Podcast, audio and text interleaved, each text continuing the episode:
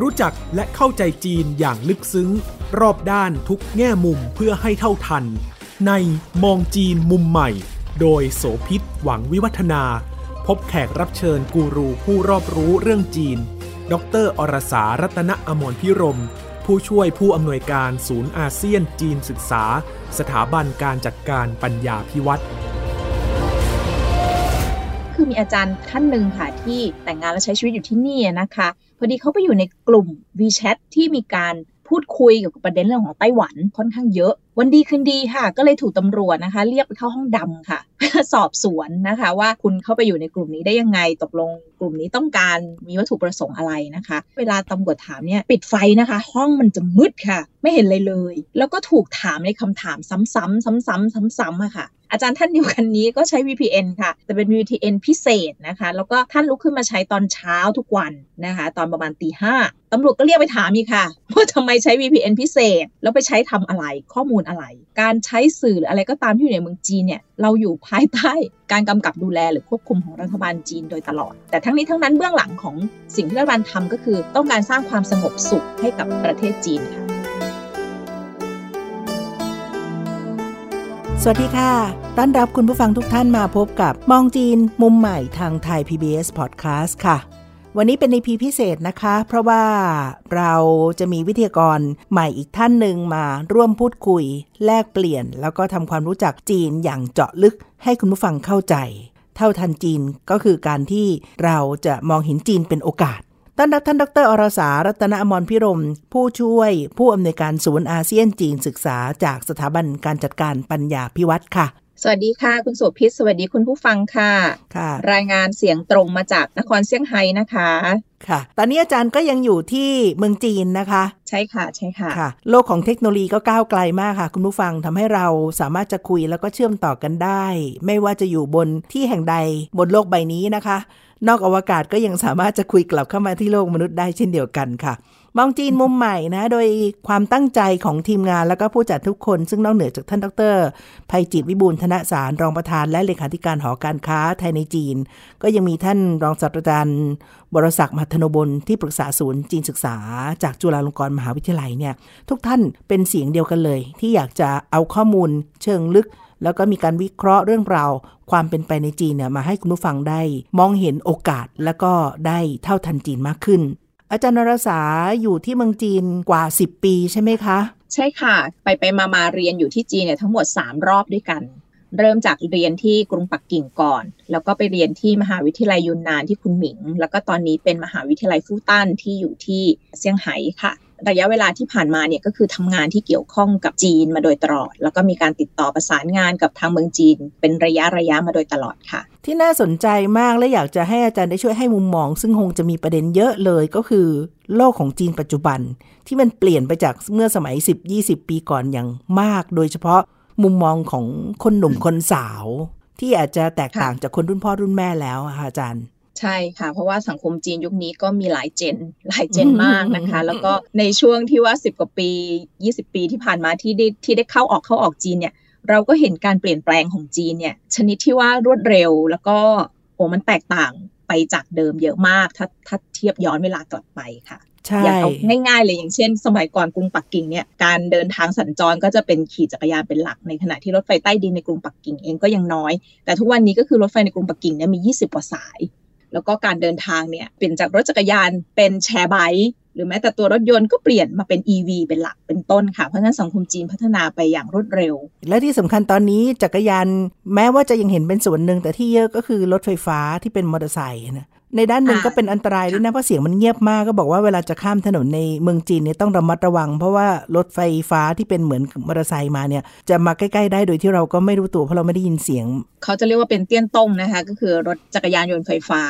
แล้วก็มีคำหนึ่งที่ค่ะพูดเอาไว้ก็น่าจะไม่เกินเลยไปจากความจริงไหมฮะอาจารย์ที่บอกว่า คือถ้าอยากจะไปดูความเปลี่ยนแปลงอะเปลี่ยนเล็กของจีนเนี่ยไปทุกๆ2หรือ3ปี ถ้าเปลี่ยนใหญ่ก็คือไปถึง 5 ปี ถ้าจะเห็นความไม่เหมือนเดิมนะ แต่ตอนนี้ก็เลยมีคำใหม่บอกว่าไม่ละ ถ้าอยากจะเห็นความเปลี่ยนแปลงเล็กในจีนต้องไปทุกปี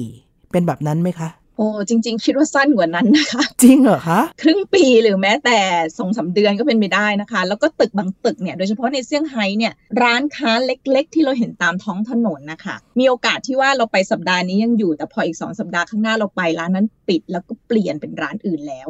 จริงเหรอคะใช่ค่ะในจีนนี่เร็วมากค่ะ ทุกครึ่งปีก็มาอัปเดตได้แล้วรอบหนึ่ง ที่แน่ ๆ ก็คือตอนนี้ความลำบากใจของนักท่องเที่ยว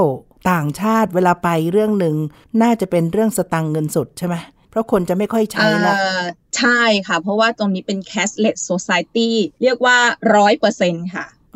เราแทบจะไม่ได้เห็นเงินสดเลย แล้วก็ผู้คนก็จะใช้ผ่านอ่าถ้าหลักๆ ก็จะเป็น WeChat Pay กับ Alipay ใช่ไหมคะ แต่เขาก็จะมีเจ้าเล็กๆ น้อยๆ ด้วย แต่ว่า 2 เจ้านี้ก็คือถือว่าผูกขาด เพราะฉะนั้นทุกอย่างเนี่ยมันจะถูกรวมศูนย์เข้ามาที่การจับจ่ายใช้สอยผ่าน 2 Payment อันนี้ เราไม่จำเป็นที่ต้องโหลดแอป 10 ธนาคารก็ได้อะไรเงี้ยค่ะ เพราะทุกอย่างเนี่ยมันจะถูกลิงก์แล้วก็เชื่อมเข้ามาที่ WeChat Pay หรือ Alipay ซึ่งมันเป็นความสะดวกในมุมของผู้บริโภคค่ะ ร้านค้าย่อย ร้านริมทางเพิงเนี่ยไปสแกนส่อง แล้วก็จ่ายตังค์ได้หมดเลย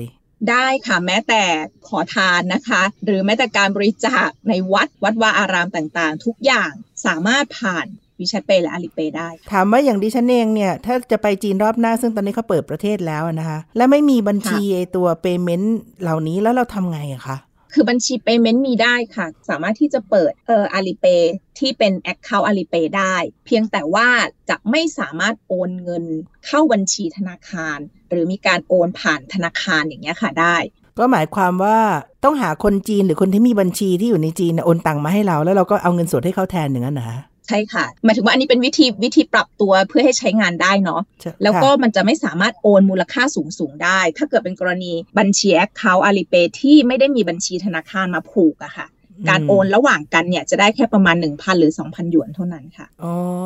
อะ อันนี้ก็เป็นอีกเรื่องหนึ่งที่ใครที่จะไปจีนก็ต้องเข้าใจเรื่องความเปลี่ยนแปลงเรื่องการเงินเนาะ แต่วันนี้หัวข้อที่เราจะคุยกันซึ่งเป็นอีพีแรกที่เชิญอาจารย์นรสามาให้มุมมองกับคุณผู้ฟังอะค่ะ เกาะกระแสพฤษภาคมในเมืองไทยนี่เลือกตั้งนี่เป็นความหมายสำคัญมากและอีพีนี้ที่เราออกอากาศครั้งแรกเนี่ย ก่อนจะถึงวันลงคะแนนไม่กี่วันเอง ในต่างประเทศทั่วโลกมีการลงคะแนนเลือกตั้งล่วงหน้านะคะอาจารย์นรสากับคนไทยที่อยู่ในเมืองจีนก็เรียบร้อยแล้ว เล่าบรรยากาศให้ฟังหน่อยได้ไหมคะเป็นไงบ้าง ลงทะเบียนเรื่องหน้าล่วงหน้าที่ประเทศจีนจัดขึ้นวันที่ 30 เมษายนที่ผ่านมานะคะ ก่อนหน้านี้ทุกคนจะต้องลงทะเบียนเลือกตั้งล่วงหน้าก่อนผ่านเว็บไซต์ แล้วก็ค่อยไปในจุดเลือกตั้งที่เราลงทะเบียนไว้นะคะ โดยส่วนตัวเนี่ยก็คือขอไปใช้สิทธิ์ที่สถานเอกอัครราชทูตไทยประจำกรุงปักกิ่งก็เห็นเด็กรุ่นใหม่ค่ะ แบบสนอกสนใจนะคะ บางคนไปแต่เช้านะคะ ไปแต่เช้าเลยตั้งแต่8ปดโมงเช้านี้เลยนะคะเปิดเปิดคูหานี่ก็คือเรียกว่าไปคิวแรกเลยนะคะ แล้วก็ทยอยทั้งวันก็จะมีเด็กไปลงทะเบียนเลือกตั้งกัน ก็เลยเก็บเสียงของคนรุ่นใหม่นะคะ ที่เป็นนักศึกษาอยู่ที่จีนนะคะ มาจากต้าเหรียญครั้งนี้ก็ครั้งแรกในรอบ 4 ปี คือหวังว่าประเทศชาติจะเดินการพัฒนาการเปลี่ยนไปในทางที่ดีขึ้นครับ เหมือนประเทศไทยมันมีระบบที่มันอย่างลากลึกอยู่แล้ว เลือกอันไหนมันก็เหมือนกันเลือกตั้งรัฐประหารเลือกตั้งรัฐประหารมาเป็นแบบ 20-30 ปี ตั้งแต่รุ่นพ่อรุ่นแม่ รู้สึกไม่ได้หวังอะไรมากกับการเลือกตั้งครั้งนี้เท่าไหร่ค่ะมีเด็กรุ่นใหม่มาเลือกเยอะขึ้น ก็รู้สึกว่าตื่นเต้นขึ้น แล้วก็อยากเห็นประเทศไทยเปลี่ยนไปในทิศทางที่มีเด็กรุ่นใหม่เข้ามาแจมด้วยได้เลือกที่ต่างประเทศเป็นการเลือกครั้งแรกของผมที่ต่างประเทศหวังว่าในอนาคตอีก 4 ปีข้างหน้าก็อยากได้รัฐบาลที่ดีขึ้นกว่ารัฐบาลชุดเดิมครับ เรื่องของการใช้สิทธิ์เลือกตั้ง หรือการแสดงออกทางการเมือง หรือการแสดงออกในแง่มุมต่างๆ ที่เป็นความเป็นไปในสังคมเนี่ย แนวโน้มทั้งโลกก็คงจะเป็นทิศทางเดียวกัน ก็คือเขากระตือรือร้นกันมากขึ้น ทีนี้มองจีนมุมใหม่ของเราเนี่ยจะคุยกันเป็นหลักคือ ให้เห็นความเปลี่ยนแปลงที่เกิดขึ้นในจีนนะคะ ในจีนระบบการปกครองเนี่ยเป็นสังคมนิยม ก็คือมีพรรคคอมมิวนิสต์เป็นพรรคเดียว ข้อห้าม หรือว่าข้อพึงระวังก็คือเรื่องของการวิพากษ์วิจารณ์ทางการเมือง หรือการแสดงความเห็น ซึ่งอาจจะไม่เป็นประโยชน์ต่อความมั่นคงของชาติ หรือตามการตัดสินใจของหน่วยงานรัฐ อันนี้คนจีนก็รู้ดีนะคะแต่ว่าการแสดงออกด้านอื่นเนี่ยก็เปิดกว้างแล้วก็มีเสรีมากขึ้น ดังนั้นวันนี้ค่ะ ตอนที่เราจะคุยกันก็คือจะคุยเรื่องของคนจีนรุ่นใหม่ กับการแสดงออกในทุกๆ เรื่องรวมทั้งประเด็นทางการเมืองด้วย อยากจะขอให้อาจารย์นรสาเล่าให้ฟังหน่อยค่ะ ว่าคนหนุ่มสาวจีนยุคใหม่เนี่ยเขาแสดงออกได้ยังไง โดยเฉพาะประเด็นทางการเมืองหรือ ความเห็นที่มีต่อการบริหารจัดการของรัฐบาลหรืออะไรเงี้ยค่ะ ก็เป็นเรื่องที่น่าสนใจนะคะ คุณโสภิคุณผู้ฟัง เพราะว่าวัยรุ่นจีนไม่สามารถมาเลือกตั้งได้แบบวัยรุ่นบ้านเรานะคะวันนั้นก็เลยต้องมาดูว่าเอ๊ะแล้วระบบฟีดแบ็หรือระบบการแสดงความคิดเห็นในจีนเป็นอย่างไรนะคะ โดยหลักๆ แล้วเนี่ยน่าจะแบ่งเป็น 2 หมวดใหญ่ๆ คือเป็นทางการกับไม่เป็นทางการนะคะ แบบเป็นทางการเนี่ยก็สามารถแยกออกมาได้อีกสักเป็น 7 วิธีด้วยกันนะวิธีแรกเนี่ยก็คือการส่งจดหมายค่ะ เพื่อร้องเรียนหรือว่าแสดงความคิดเห็นต่างๆ ได้ ในขณะเดียวกันยุคปัจจุบันค่ะแน่นอนก็จะต้องมีการใช้สื่ออิเล็กทรอนิกส์เข้ามาก็คือผ่านเว็บไซต์นะคะ ที่ต้องบอกว่าเป็น Official เว็บไซต์ของเขานะคะ แล้วก็ในทุกๆ หน้าเว็บไซต์เนี่ยมันก็จะมีช่องหนึ่งที่เป็นเรื่องของการร้องเรียนหรือแสดงความคิดเห็นวิธีที่ 3 ก็คือเป็นทันสมัยขึ้นมาอีกนิดนึง ก็คือทุกวันนี้เนี่ยเราเข้าเว็บไซต์กันน้อยลง บางคนไม่ใช้คอมพิวเตอร์ละด้วยซ้ำทุกวันนี้เนาะก็ไปที่ iPad บ้างหรือว่ามีชีวิตทุกอย่างอยู่ในมือถือเครื่องเดียวนะคะเพราะฉะนั้นก็จะมีช่องทางที่เป็น Official Account ที่ผ่านทาง WeChat หรือว่าทางเว็บปัวก็คล้ายๆ บ้านเราที่มี Line Official เพราะฉะนั้นจีนก็เช่นเดียวกัน ด้วยความที่สื่อโซเชียลหลักๆ ของเขา ที่เป็น 2 เจ้าใหญ่ก็จะเป็น WeChat กับ Weibo นะคะ เพราะฉะนั้นมันจะมีหน่วยงานต่างๆเนี่ยทำ Official Account ของเขาที่อยู่ใน WeChat กับอยู่ใน Weibo ซึ่งก็สามารถที่จะเข้าไปส่งข้อความได้ แล้วก็ล่าสุดก็จะมีของ WeChat เช่นเดียวกันที่เขาจะเรียกว่าเป็นมินิโปรแกรมนะคะภาษาจีนเขาจะเรียกว่าเสี่ยวเฉิงชื่อในมินิโปรแกรมเนี่ยเราก็สามารถเสิร์ชเข้าไป แล้วมันจะมีทิ้งข้อความไปยังรัฐบาลโดยตรงเราก็เลือกได้เลยว่าเราจะทิ้งข้อความไปที่กระทรวงไหน หรือแม้แต่รัฐบาลท้องถิ่น ถ้าวิธีที่ 4 ก็จะคือ อย่างเช่น รัฐบาลอาจจะมีการจัดงานสัมมนาขึ้นมา บ้านเราก็มีค่ะบางทีกระทรวงพาณิชย์จัดเรื่องนู้นเรื่องนี้ใช่ไหมคะกระทรวงอุตสาหกรรมจะจัดหัวข้ออะไรขึ้นมา แล้วในงานสัมมนาเหล่านั้นนะคะก็จะเปิดพับลิกให้กับประชาชนได้เข้าไปฟัง เพราะฉะนั้นประชาชนก็สามารถที่จะเข้าไปแสดงความคิดเห็น แสดงคำถามอะไรต่างๆเนี่ยผ่านงานสัมมนาที่หน่วยงานภาครัฐจัดขึ้น ส่วนวิธีที่ 5 ก็คือเรื่องของการ สัมมนารับฟังความคิดเห็นโดยตรงเฉพาะเลยกับเรื่องใดเรื่องหนึ่งอ่าอย่างเช่นว่าจีนอาจจะออกกฎหมายหรือว่าออกนโยบายอะไรใหม่ ๆ ขึ้นมา ก็อาจจะมีการเปิดรับฟังความคิดเห็นประชาชน บางทีมันจะมีการซาวเสียงผ่านเว็บไซต์ด้วยนะคะ รัฐบาลก็จะให้เวลาค่ะ อย่างเช่นว่าเรื่องนี้ประกาศ Public Hearing ใช่ไหมคะ ฟังความคิดเห็นประชาชน กี่วันกี่วันตั้งแต่วันที่วันที่เท่าไหร่ถึงวันที่เท่าไหร่ ก็จะเปิดช่องทางที่เป็นออนไลน์ให้ด้วยนะคะ เพื่อที่ประชาชนจะสามารถเข้าไปแสดงความคิดเห็นหรือว่าทิ้งข้อมูลต่างๆมาให้รัฐบาลได้พิจารณาค่ะ แล้วก็วิธีที่ 6 นะคะ ก็คือเป็นเรื่องของการโทรศัพท์ไปร้องเรียน อยู่ที่จีนมาเนี่ยประทับใจฮอตไลน์ของรัฐบาลมากค่ะ คุณโสภิตเป็นยังไงคะเขาจะมีฮอตไลน์ที่เป็นหมายเลขที่จำง่ายๆเลย 1 2 3 4 5 ประมาณว่าคิดอะไรไม่ออกเนี่ยค่ะ ให้โทร 1 2 3 4 5 ได้เลย อืมแล้วการตอบกลับเป็นไงค่อนข้างถือว่า ทำงานอย่างมีประสิทธิภาพมาก ปีที่แล้วเนี่ยกลับมาช่วงที่เป็นล็อกดาวน์ใช่ไหมคะล็อกดาวน์ของที่เซี่ยงไฮ้พอดี แล้วก็ด้วยความที่เราเปลี่ยนพาสปอร์ตเล่มใหม่มาก็จะมีปัญหาเรื่องของการใช้ Alipay ที่ว่านี่แหละค่ะ แม้แต่เป็นคนที่มี Alipay อยู่แล้วนะอาจจะเกิดปัญหาขึ้นได้ ตัว account เนี่ยจำเป็นที่จะต้องเปลี่ยนเพื่อให้ลิงก์กับหมายเลขพาสปอร์ตเล่มใหม่ ปรากฏว่าเราเปลี่ยนในระบบแล้วเราใช้ไม่ได้ โทรไปที่ Alipay Alipay บอกว่าอันนี้ต้องไปแก้ที่ฝ่ายรัฐบาลนะคะ เราก็เลยโทรไป 1 2 3 4 5 เพื่อให้เขาแก้ให้นะคะ ว่าเราแก้แล้วมันมันใช้ไม่ได้ รัฐบาลก็ปรับแก้ให้ใช้เวลาประมาณแค่2อสวันเองค่ะเขาจะมีเจ้าหน้าที่โทรกลับมา feedback ให้เราด้วยนะว่าเขาทำอะไรไปบ้างแล้วยังไงยังไงอย่างเงี้ยค่ะแล้วก็จะสามารถดำเนินการเสร็จสิ้นภายในเมื่อไหร่ ก็เลยรู้สึกว่าอืมเป็นบริการที่ดีมาก แล้วก็ช่วงนั้นจะเป็นมีล็อกดาวน์ใช่ไหมคะ ก็จะมีปัญหาต่างๆ เกิดขึ้นมากมายเลยค่ะแล้วอะไรที่เราไม่ชัดเจนเนี่ยเราก็โทรไปถามหรือโทรไปร้องเรียนกันหนึ่งสองสามสี่ห้าได้เลย เขาเหมือนเป็น center ค่ะคุณโสภิตเขาจะเป็น center ก่อนแล้วถ้าเกิดเรื่องนี้เนี่ยมันเจาะไปที่หน่วยงานไหน เขาก็จะแจ้งเราว่าให้ต่อไปที่อีกเบอร์หนึ่งหรือจะโทรไปอีกที่เบอร์หนึ่งก็ได้วิธีที่ 7 ก็คือวิธีที่พบปะ อย่างเช่นเรามีจังหวะที่ได้พบปะกับผู้บริหารหรือว่าตัวแทนของภาครัฐต่างๆเนี่ยก็สามารถที่จะพูดคุยหรือว่าแสดงความคิดเห็น อันนี้ก็น่าจะเป็นวิธีหลักๆ 7 วิธีที่รวบรวมมาให้นะคะอันนี้เป็นลักษณะแบบเป็นทางการ แล้วส่งเรื่องร้องเรียนไปเนี่ยมันใช้ได้ไหมมัน work ไหมหรือเดี๋ยวนี้มีคนก็ส่งจดหมายกันอยู่ไหมคะคือจดหมายเนี่ยเราอาจจะเห็นประปรายนะคะ เวลาเป็นข่าวบอกว่าเออหมู่บ้านนี้ใช่ไหมคะ มีคุณลุงท่านนี้ส่งขึ้นไปที่หน่วยงานไหนเพื่อร้องเรียนหรือว่าขอความช่วยเหลือเรื่องอะไร แต่ถ้าหลักๆเนี่ยก็คือผ่านเว็บไซต์เนี่ยเราจะเห็นค่อนข้างเป็นทางการเยอะ เว็บไซต์ก็จะมี 2 เว็บไซต์หลักๆนะคะคุณโสภิตเว็บไซต์ที่1เนี่ยก็คือเหมือนเป็นเว็บไซต์รัฐบาลจีนโดยตรง ก็คือ www.gov.cn ซึ่งเรื่องที่ร้องเรียนเขาก็จะแบ่งเป็น 3 หมวดหลักค่ะ ก็คือหมวดที่1เนี่ยจะเป็นเรื่องของชีวิตความเป็นอยู่ทั่วๆไป การทำงานการเรียนนะคะ ปัญหาในการรักษาพยาบาลหาหมอต่างๆ เรื่องที่อยู่อาศัย เรื่องสิ่งแวดล้อมนะคะ นี่คือเป็นเรื่องรอบตัวในชีวิตประจำวัน หมวดที่2เนี่ยจะเป็นเรื่องที่เกี่ยวข้องกับการทำธุรกิจการค้านะคะอืมอาจจะมีปัญหาในเรื่องร้องเรียนบางบริษัทหรืออะไรแบบนี้นะคะ เพื่อให้เกิดบรรยากาศในการทำธุรกิจที่ดีในจีนนะคะอ่าหมวดที่ 3 ก็จะเป็นเรื่องข้อเสนอแนะต่อภาครัฐโดยตรงเลยค่ะค่ะอย่างเช่น ไปติดต่อหน่วยงานราชการไหน เจอปัญหาอะไร พนักงานรัฐพูดไม่ดีอะไรยังไง แบบนี้สามารถที่จะไป feedback ได้ หรือแม้แต่เสนอแนะขั้นตอนกระบวนการต่างๆ ที่มีต่อรัฐบาลก็เป็นอีกหมวดหนึ่ง คนที่จะร้องเรียนหรือคนที่จะให้ข้อมูลเรื่องที่มันเป็นประเด็นปัญหา เขาจะมั่นใจได้ยังไงว่าเขาจะได้รับการปกป้องหรือไม่เป็นอันตราย ถ้าเกิดไปบอกประเด็นที่มันล่อแหลมเช่นทุจริตคอร์รัปชันหรืออื่นใดอย่างเงี้ยค่ะเขาจะเขียนบอกไว้เลยว่าไอ้ข้อมูลที่เอาไปใช้เนี่ยจะเป็นการอ่าผลปกปิดมาเขาเรียกว่าไงคือเป็นการรักษาข้อมูลเบื้องต้นของผู้ที่ร้องเรียนนะคะ แล้วก็ใช้เพื่อประโยชน์ในการเอาไปส่งต่อให้กับหน่วยงานที่เกี่ยวข้องเท่านั้น แต่เวลาที่เราจะเข้าไปร้องเรียน เราต้องให้ข้อมูลทั้งหมดนะคะ อย่างเช่นเราอ่าเราเป็นใครยังไงแบบประชาชนเท่าไหร่ทำงานอะไรที่อยู่ไหน ไม่ใช่เป็นการร้องเรียนแบบบัตรสนเทศขารียกว่าอะไรนะคะที่ไม่เปิดเผยชื่ออ่าไม่ใช่เป็นบัตรสนเทศไม่ได้ใช่แต่โดยภาพรวมเท่าที่อาจารย์สัมผัสคนจีนเนี่ยเขามีความวางใจหรือเชื่อใจกับระบบของการร้องเรียน เรียกร้องให้รัฐบาลแก้ปัญหาด้วยวิธีเหล่านี้ไหมคะ เขามีความเชื่อใจในระดับหนึ่ง เพราะว่ามันเป็น official มันเป็นวิธีการติดต่อที่เป็นทางการ แต่ถามว่าจะได้รับการแก้ไขทันทีทันใดหรือว่าเอ่อรวดเร็วแค่ไหนเนี่ยตรงจุดหรือเปล่า อันนี้ก็คงแล้วแต่เรื่องแล้วแต่ประเด็น เมื่อสักครู่ที่เป็นทางการยังมีอีกเว็บไซต์หนึ่งค่ะคุณโสภิตฟังแล้วก็น่าสนใจ มันมีอีกเว็บไซต์หนึ่งชื่อเว็บไซต์เนี่ยถ้าแปลเป็นไทยแบบเข้าใจง่าย ๆ ก็คือสำนักงานรับเรื่องร้องเรียนแห่งชาติค่ะอืม ค่ะ อันเนี้ยสามารถที่จะเข้าไปแล้วก็ก็คือส่งจดหมายเราจะบอกได้เลยว่าเรื่องเนี้ยเราอยากจะส่งไปถึงใครยังไงอย่างเงี้ยค่ะ สามารถเข้าไปเช็ค feedback เราได้ด้วยว่าหน่วยงานนั้นๆน่ะรับเรื่องเราแล้วหรือยัง แล้วมีการส่งต่อไปที่หน่วยงานไหน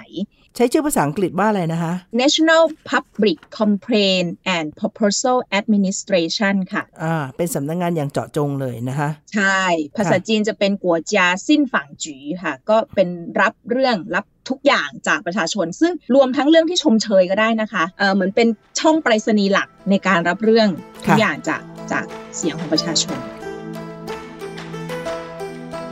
เออวิธีการไม่เป็นทางการล่ะเป็นไงบ้างเวลาที่เขาจะแสดงความคิดเห็นออกไปโอ้ถ้าไม่เป็นทางการนี่สนุกมากค่ะ ก็ทุกวันนี้ทุกคนก็จะใช้สื่อโซเชียลเป็นหลักใช่ไหมคะ อันนี้น่าจะเป็นเทรนด์ของทั่วโลกเนาะ บ้านค่ะเราก็เป็น ทีนี้ในจีนเนี่ยสื่อโซเชียลหลักๆเขามีอะไรบ้างนะคะ คุณโสภิตคุ้นเคยอะไรคะต้องถามก่อน ถ้าในเมืองจีนใช้หลักสุดก็คือ WeChat นี่แหละค่ะ เพราะมันจะเป็นหัวใจเส้นใหญ่คือตั้งแต่สากกะเบือยันเรือรบเช้ามาก็โทรศัพท์เนี่ยก็ทุกอย่างแล้วก็หา Baidu นะ ก็คือเหมือนกับ search engine เหมือน Google บ้านเราอะสองสามอันนี้จริงๆก็คล้ายๆไลน์แล้วก็เช็คข่าวผ่านไลน์เนาะสังเกตว่าบางคนเดี๋ยวนี้ไม่ดูข่าวทีวีแล้วใช่ไหมคะ อยากรู้อะไรเราต้องรีบเข้าไปเช็คในเทรนด์ทวิตเตอร์ก่อน ว่ามีเทรนด์อะไรติดทวิตเตอร์จริงๆก็เหมือนกันค่ะ แต่ทวิตเตอร์ของจีนนี่ก็คือเวปัวถ้าเทียบเอาแบบเข้าใจง่าย ๆนะคะ เป็น chat engine ก็คือเราคุยสื่อสารกันโพสต์ความเคลื่อนไหวหรือต่างๆ ของเราด้วยนะคะนี่ Weixin Baidu ก็เป็น search engine ของจีน เวลาถ้าเราเปิดเข้าไปในหน้าเนี่ย ฝั่งขวามือค่ะ มันจะขึ้นเป็น อันดับข่าวอันดับเรื่องที่น่าสนใจ แล้วก็มันก็จะมีที่เป็น hot ด้วยก็คือลักษณะอารมณ์เหมือนติดเทรนด์ใช่ไหมคะ Baidu จะมีฟังก์ชันที่เป็นคลิปวิดีโอสั้นด้วย ถ้าพูดง่ายๆก็คือ ไม่ว่าจะฝั่งตะวันตกมีสื่ออะไรก็ตามเนี่ย มันจะมีโลกคู่ขนานอีกใบหนึ่งที่เป็นเวอร์ชั่นจีน ซึ่งเขาพัฒนาถูกต้องค่ะแอปพลิเคชัน แล้วก็นวัตกรรมเทคโนโลยีของตัวเองทั้งหมดขึ้นมาไม่แตกต่างกันเลย ด้วยเหตุผลหลักสำคัญคือใช่รัฐบาลจีนไม่อนุญาตให้แอปพลิเคชัน แล้วก็เทคโนโลยีของฝั่งตะวันตกเนี่ยเข้าไปใช้ในจีนได้อย่างง่ายดายและสะดวก มันต้องข้ามกำแพงไฟหรือต้องมี VPN นะ เพราะฉะนั้นก็ในเมื่อไม่ให้คนจีนพันสี่ล้านคนใช้ของฝรั่ง ก็ต้องพัฒนาตัวเองถูกต้องเขามีอะไรฉันก็มีหมดประมาณนั้น ทีนี้มันก็จะแยกมาเป็นพวกคลิปสั้นด้วยใช่ไหมคะคลิปสั้นก็ที่อ่าทุกคนคุ้นเคยจะเป็น Tik t o อกแต่ว่า Tik t o อกเนี่ยในจีนมันจะเป็นอีกเวอร์ชั่นหนึ่งนะคะ ก็เรียกว่า Douyin ก็คือมันเป็นคนละแพลตฟอร์มกัน Tik t o อกที่เล่นที่เมืองไทยจะเป็น TikTok Global นะคะ คนละแพลตฟอร์ม แปลว่าคนที่เล่นDouyin ในจีนไม่ได้ดู Tik t o อกเมืองไทยนะคะ แยกกัน เพราะฉะนั้นตอนนี้ถ้าเป็นเรื่องของคลิปเนี่ยจะมี 5 แพลตฟอร์มด้วยกันอืมนะคะ ก็คือมี Douyin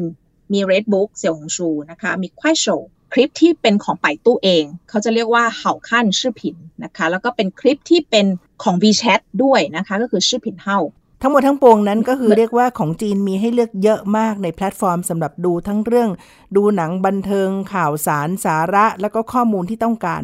ตอบโจทย์ที่เมื่อกี้ถาม สื่อแพลตฟอร์มทั้งหมดที่ว่านี้เป็นช่องทางในการ feedbackเช่นเดียวกันค่ะอืมเป็นช่องทางในการแสดงความคิดเห็นของประชาชนด้วย ซึ่งมันก็คงออกมาทั้งในลักษณะบ่นหรือว่าเราอยากจะมีปัญหาอะไรเราก็โพสต์เป็นภาพออกไป แต่ในขณะเดียวกันถ้าถ้าเชื่อมกับเอ่อเมื่อสักครู่ที่บอกว่าเป็น feedback แบบทางการ รัฐบาลเองก็มีช่องทางพวกเนี้ยค่ะ ให้ติดต่อให้ feedback ได้ด้วยเช่นเดียวกันค่ะ ทั้งหมดที่เราคุยกันมาเนี่ยเรายังไม่แตะเรื่องที่อ่อนไหวที่สุดคือเรื่องของการวิพากษ์วิจารณ์การทำงานของรัฐบาล หรือประเด็นความเห็นทางการเมืองเลยนะคนจีนเขาใช่ว่าไม่รู้แต่เขาแสดงออกแบบไหนคะทุกคนคล้าย ๆ ว่าทุกคนจะมีคำ keyword ที่รู้ในใจอะค่ะ ว่าเรื่องไหนที่พูดได้เรื่องไหนที่พูดไม่ได้อืมหรือว่าถ้าเราจะพูดเราต้องหลีกเลี่ยงคำไหนอย่างเงี้ยคำค้นใช้ได้หรือไม่ได้ ถ้ายกตัวอย่างนะตอนนี้เนี่ยยังสามารถค้นเรื่องเหตุการณ์จัตุรัสเทียนอันเหมินได้อยู่ไหมคะ เอ่อก็แทบจะไม่มีอะค่ะ ถ้าเสิร์ชเข้าไปมันก็อาจจะเป็นเรื่องอื่นที่เป็นเชิงการให้ความรู้ แต่อืมอาจจะไม่ได้เป็น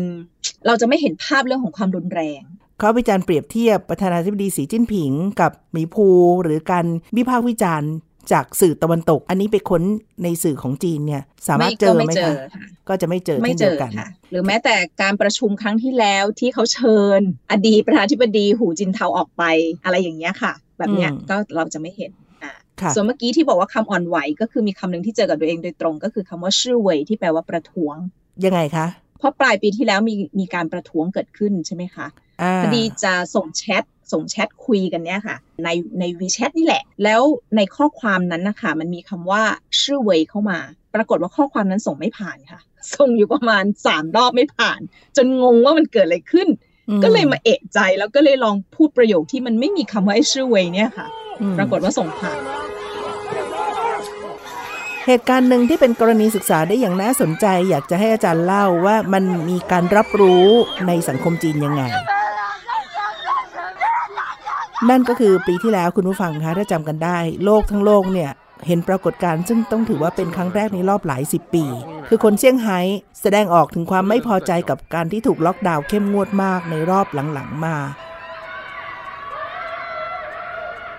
ก็ออกมาทั้งประท้วงเล็กๆ กลุ่มย่อยออกมาตะโกนส่งเสียงออกมา บอกว่าคือไม่โอเคกับการที่ล็อกดาวน์เข้มจนเขาทำอะไรไม่ได้ แล้วมันยากลำบากมากสำหรับการที่กักบริเวณให้อยู่ในพื้นที่ โดยที่การงานก็อาจจะทำลำบาก แล้วก็การใช้ชีวิตก็ลำบากด้วย อาจารย์ก็อยู่เซี่ยงไฮ้ จารย์อยู่ในช่วงสถานการณ์ตอนนั้นไหมคะ เล่าให้ฟังหน่อยว่าเกิดอะไรขึ้นบ้างออยู่ค่ะจริงเข้ามาเซี่ยงไฮ้รอบรอบครั้งสุดท้ายรอบล่าสุดนี้ก็คือตั้งแต่ปีที่แล้วนะคะ 2022 ช่วงปลายเดือนกุมภาพันธ์คือเข้ามาปุ๊บเนี่ยประมาณ 1 สัปดาห์ก็คือการระบาดใหญ่ในเซี่ยงไฮ้ก่อตัวขึ้น เริ่มมีหน่วยงานต่างๆเนี่ยเริ่มล็อกดาวน์นะคะเพราะฉะนั้นเราเห็นกระบวนการการล็อกดาวน์ของเซี่ยงไฮ้ตั้งแต่วินาทีแรกแต่เดย์วันจนผ่าน ช่วงพีคการระบาดหนักๆนะคะ จนผ่านช่วงที่เริ่มผ่อนคลาย แล้วก็เข้าไปสู่ช่วงปลายปีที่แล้ว คือปลายปีที่แล้วที่เราเห็นข่าวอันนั้นน่ะก็คือ มีไม่ได้มีแค่ที่เซี่ยงไฮ้ใช่ไหมคะที่ออกมาเคลื่อนไหว ก็จะมีทั้งที่ปักกิ่งหรือว่าใช่เมืองอื่น ๆด้วย ขยายลามไปหลายเมืองเลย ใช่ขยายลามไปหลายเมืองอันนั้นคือภาพที่เราเห็นแล้วก็รับรู้ แต่จริงๆ ถ้าเป็นเฉพาะที่เซี่ยงไฮ้นะคะ คุณผู้ฟังคุณโสภิตมันมีการเคลื่อนไหวมาตั้งแต่เดือนเมษายนแล้วค่ะ เมษาหกห้านะฮะ ใช่ค่ะก็คือช่วงที่เซี่ยงไฮ้ peak หนักๆ ช่วงที่เซี่ยงไฮ้ peak หนักๆ เนี่ยก็คือทุกคนถูกถูกล็อกดาวน์แบบคือพอดีพอดีกรณีของเซี่ยงไฮ้นี่คือมันเกิดขึ้นค่อนข้างกระทันหัน เนื่องจากว่าตอนแรกสุดเนี่ยรัฐบาลประกาศว่าจะล็อกดาวน์ 4วันสลับกับ4วันโดยเอาแม่น้ำหวังหวงปู่ปู่มาเป็นตัวกั้น ตอนแรกสุดเนี่ยรัฐบาลบอกว่าจะล็อกดาวน์แค่ฝั่งละ4วันสลับกันแต่ว่ายังไม่ครบ 8 วันนั้นก็ได้มีการประกาศแบบฟ้าผ่าว่าล็อกดาวน์ทั้งเซี่ยงไฮ้นะคะ ทั้งมหานครเซี่ยงไฮ้อืมซึ่งมีประชากรกว่า 25 ล้านคน มันก็เลยเกิดความโกลาหลโอลหม่าน แต่พออมเกิดคำสั่งฟ้าผ่าขึ้นมามันก็เลยเกิดความเดือดร้อนขึ้น แล้วความเดือดร้อนนี้ก็ได้สั่งสม สั่งสมไปเรื่อยๆ จนถึงประมาณปลายเดือนเมษายน แล้วตามสื่อต่างๆ ที่เมื่อสักครู่เราเล่าอะค่ะ เสียงสะท้อนของประชาชนเนี่ยออกมาค่อนข้างที่จะดูเดือด เป็นภาพที่ขัดแย้งกับการรายงานของสื่อรัฐบาลจีนอย่างเห็นได้ชัด แต่ตอนนั้นมีปรากฏการณ์ที่น่าสนใจอยู่เรื่องหนึ่งค่ะ ผู้ไม่ประสงค์ออกนาม ซึ่งทุกวันนี้เราก็ไม่รู้ว่าเป็นใครนะคะ ตัดต่อคลิปขึ้นมาชื่อว่า Voice of April หรือว่าซื่อเย่จือเชิงเสียงของเดือนเมษายน 上海发布微微博上面都关闭评论了。 ไปเอาคลิปต่างๆ ที่เราเห็นตามทั่วไปอะค่ะจะโตอินก็ดีหรือว่าชื่อผินห้าวอะไรก็ตามที่ที่แพลตฟอร์มเอามา mix กัน แล้วให้เห็นภาพถึงความเดือดร้อนก็จะเป็นเสียงคนที่โทรศัพท์เข้าไปในไอสายฮอตไลน์สายด่วนต่างๆ ที่ว่าเนี่ยค่ะ แล้วก็ร้องไห้ เพราะว่าตัวเองประสบกับเรื่องของการขาดแคลนอาหาร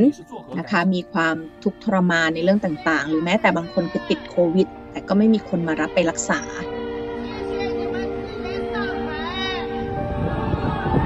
คลิปนี้ได้มีการถูกเผยแพร่เมื่อคืนวันหนึ่ง ปรากฏว่ากดออกไปปุ๊บ ถูกบล็อกทันทีค่ะ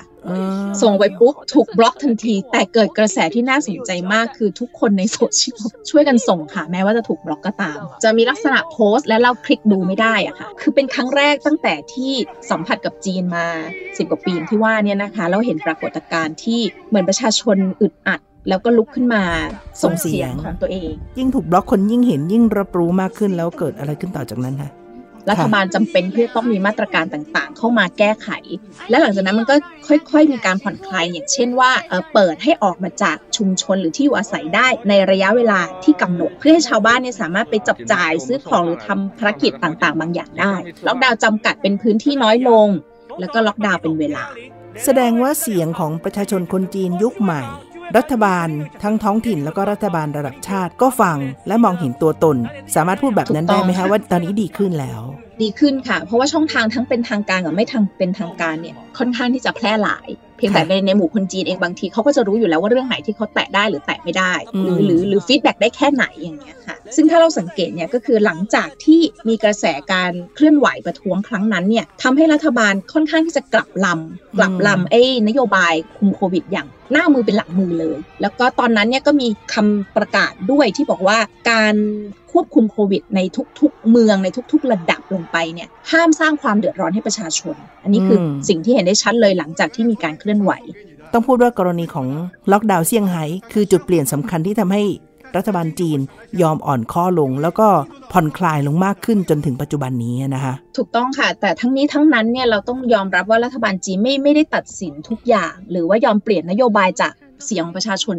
ล้วนๆเพียงอย่างเดียวนะคะ เพราะว่ารัฐบาลเขาเขาจะประเมินด้วยว่าสถานการณ์ในประเทศเนี่ยเอ่อเหมาะสมแล้วหรือเปล่าที่จะทำอย่างนั้น เขาจะพิจารณาปัจจัยที่เป็นองค์รวมค่ะแล้วถึงกำหนดออกมาเป็นมาตรการต่างๆค่ะค่ะ ซึ่งต้องไม่ลืมว่าคนที่อยู่เบื้องหลังนโยบายล็อกดาวน์เซี่ยงไฮ้แล้วก็เคยเป็นผู้บริหารเมืองเซี่ยงไฮ้ที่ถือว่าเป็นเมืองใหญ่และเป็นมหานครเนี่ยปัจจุบันเนี้ยก็เป็นทีมบริหารระดับนำของประเทศแล้วก็คือนายกรัฐมนตรีคนล่าสุดหลี่เฉียง ต้องค่ะอ่านนายกหลี่เฉียงท่านเคยเป็นเลขาธิการพักของที่เซี่ยงไฮ้มาก่อนค่ะแล้ววันแรกที่อ่าสื่อสื่อมมววลลชชนนเนี่ยเขาพูดเลยว่าเวลาว่างของเขาเนี่ยเขาก็จะดู สื่อโซเชียลพวกนี้ด้วยอืมเพราะฉะนั้นก็คิดว่าเสียงต่างๆ ที่ประชาชน feedback เนี่ยมันถึงแล้วค่ะมันถึงแน่นอน แต่ว่าเขาจะหยิบยกเรื่องไหนเข้าไปเพื่อพิจารณาและกำหนดออกมาเป็นนโยบายเนี่ยอันนี้จะเป็นอันนั้นอีกเรื่องหนึ่งที่ทางพรรคใช่นั่นเป็นอีกเรื่องหนึ่งค่ะ แล้วจริง ๆ เสียง feedback เนี่ยมันไม่มันอาจจะมีได้ทั้งอ่า สิ่งที่เขาโพสต์ใช่ไหมคะ สิ่งที่แต่ละคนโพสต์แต่ความมันที่เกิดขึ้นในประเทศนี้คือคุณต้องไปอ่านคอมเมนต์ค่ะ ในคอมเมนต์เนี่ยจะเป็นเรื่องที่มันกว่านะคะบางทีกรณีล่าสุดก็คือหยุดยาววันวันแรงงาน ประเด็นหนึ่งที่เป็นฮอตฮิตติดเทรนด์แล้วก็มีการถกเถียงกันมากก็คือ คนที่ใช้ EV มีความเดือดร้อนมาก ในคอมเมนต์เนี่ยก็จะเยอะแยะเลยโอเค EV ดีไม่ดี แล้วรัฐบาลต้องทำยังไงบ้างเกี่ยวกับปัญหาการใช้ EV ในช่วงหยุดยาวเทศกาลคลื่นประชาชนจีนก็เลยออกมาพร้อม ๆ กันนะคะทำให้เกิดรถติด แล้วก็มีการมีพวกเอ่ออุบัติเหตุที่เกิดขึ้นบนทางด่วน บางคนเนี่ยก็บอกว่าโอเค ที่ฉันชาร์จมาเนี่ยฉันวิ่งได้ 400 กิโลในในในภาวะปกติสถนารณ์แต่ไปเจออุบัติเหตุแล้วทำให้หยุดเนี่ยกว่าจะไปชาร์จได้นี่ก็คือโอ้โหลุ้นนะคะลุ้นกันสุดชีวิตว่ามันจะไปถึงไอ้ปั๊มไหมแล้วพอไปถึงปั๊มปุ๊บเนี่ยมันก็มีคำบอกว่าต่อคิว 5 ชั่วโมง เพื่อรอชาร์จ 1 ชั่วโมงเป็นต้นนะคะอ่า คือคนที่ใช้ EV ก็เลยจะประสบกับปัญหานี้เยอะมาก เพราะฉะนั้นใน comment ก็จะมาถกเถียงกันว่า ถ้างั้นถ้าเกิดคนที่ใช้ EV จะแก้ปัญหานี้ยังไง แล้วรัฐบาลเนี่ยควรจะเข้ามา support กับเรื่องนี้ยังไงเป็นเออ น่าสนใจนะคะ เพราะว่ามันมีประเด็นที่ถกกันไปได้ไกลกว่าแค่ว่าปัญหาเจออะไร ซึ่งอาจจะมีใช่ผลที่ค่ะทำให้รัฐบาลต้องปรับนโยบายในเรื่องของการส่งเสริม EV ด้วย เพราะตอนนี้เป็นเรื่องที่รัฐบาลจีนกำลังให้ความสำคัญอยู่ แค่ไม่ใช่ว่ารัฐบาลแค่มาส่งเสริมการผลิตและการใช้ EV ครับแต่การผลิตและการใช้ EV เชื่อมโยงกับการชาร์จแบตอ่เพราะฉะนั้นสถานีชาร์จแบตหรือวิธีการชาร์จแบตของรถ EV เนี่ยควรจะทำยังไง สิ่งที่เขาถกเถียงกันก็คือ น่าจะทำให้มีแบตเตอรี่ที่เป็นมาตรฐานแห่งชาติค่ะ แล้วทุกคนพอไปถึงแต่ละปั๊มเนี่ยสามารถเหมือนเอาก้อนเนี้ยเอายกก้อเปนลี่ยนนี้แล้วก็เลยยกเปลี่ยนเลยแล้วจะได้เร็ว ทุกคนอ่าไม่ต้องมาต่อคิวโอ้เรื่องนี้เป็นกรณีศึกษาที่คนในประเทศไทยรัฐบาลก็คงจะต้องฟังพรรคการเมืองต้องฟังด้วยเหมือนกันนะว่า ต้องเจอประมาณการเดียวกันแน่แม้ว่าสเกลอาจจะเล็กกว่าเยอะเพราะว่าประชากรเราน้อยกว่าก็ตามนะแต่มีโอกาสจะเกิดขึ้น นี่เป็นเรื่องที่เราคุยกันวันนี้ค่ะ อีพีแรกกับท่านอาจารย์นรสารนะคะ เห็นภาพชัดทีเดียวว่าคนหนุ่มสาวจีนยุคใหม่ มีพื้นที่ของการแสดงออกในความเห็นอย่างหลากหลาย และก็เป็นทิศทางของการบริหารของรัฐบาลจีนในยุคใหม่ด้วย ที่ปรับตัวต่างไปจากเดิมมากในอดีต น่าสนใจแล้วก็น่าติดตามค่ะ จะได้พบกับท่านอาจารย์นรสาในรายการมองจีนมุมใหม่ อย่างนี้สลับกันไปในแต่ละ EP จากนี้ไปเลยนะคะ คุณผู้ฟังมีประเด็นอะไร มีเรื่องที่อยากจะรู้ในสังคมจีนเนี่ยก็ส่งข้อมูลมาบอกเราได้ในช่องทางต่างๆ ทั้ง inbox ใน Facebook ของไทย PBS แล้วก็เว็บไซต์ก็สามารถจะส่งอีเมลเข้ามาหาเราได้ เพื่อจะได้ไปค้นคว้าแล้วก็เอากลับมาเล่าให้คุณผู้ฟังได้รับฟังกันค่ะ วันนี้เราสองคนนะคะ ท่านอาจารย์ ดรอรสา รัตนอมรพิรม ผู้ช่วยผู้อำนวยการศูนย์อาเซียนจีนศึกษา สถาบันการจัดการปัญญาพิวัตรและดิฉันโสภิตหมังมีวัฒนา ลาคุณผู้ฟังแล้วนะคะ สวัสดีค่ะ สวัสดีค่ะ ติดตามฟังรายการมองจีนมุมใหม่ ได้ทางเว็บไซต์และแอปพลิเคชันไทย PBS Podcast กดติดตามสื่อสังคมออนไลน์ ทั้ง Facebook Twitter Instagram และ YouTube ไทย PBS Podcast ไทย PBS Podcast View the world via the voice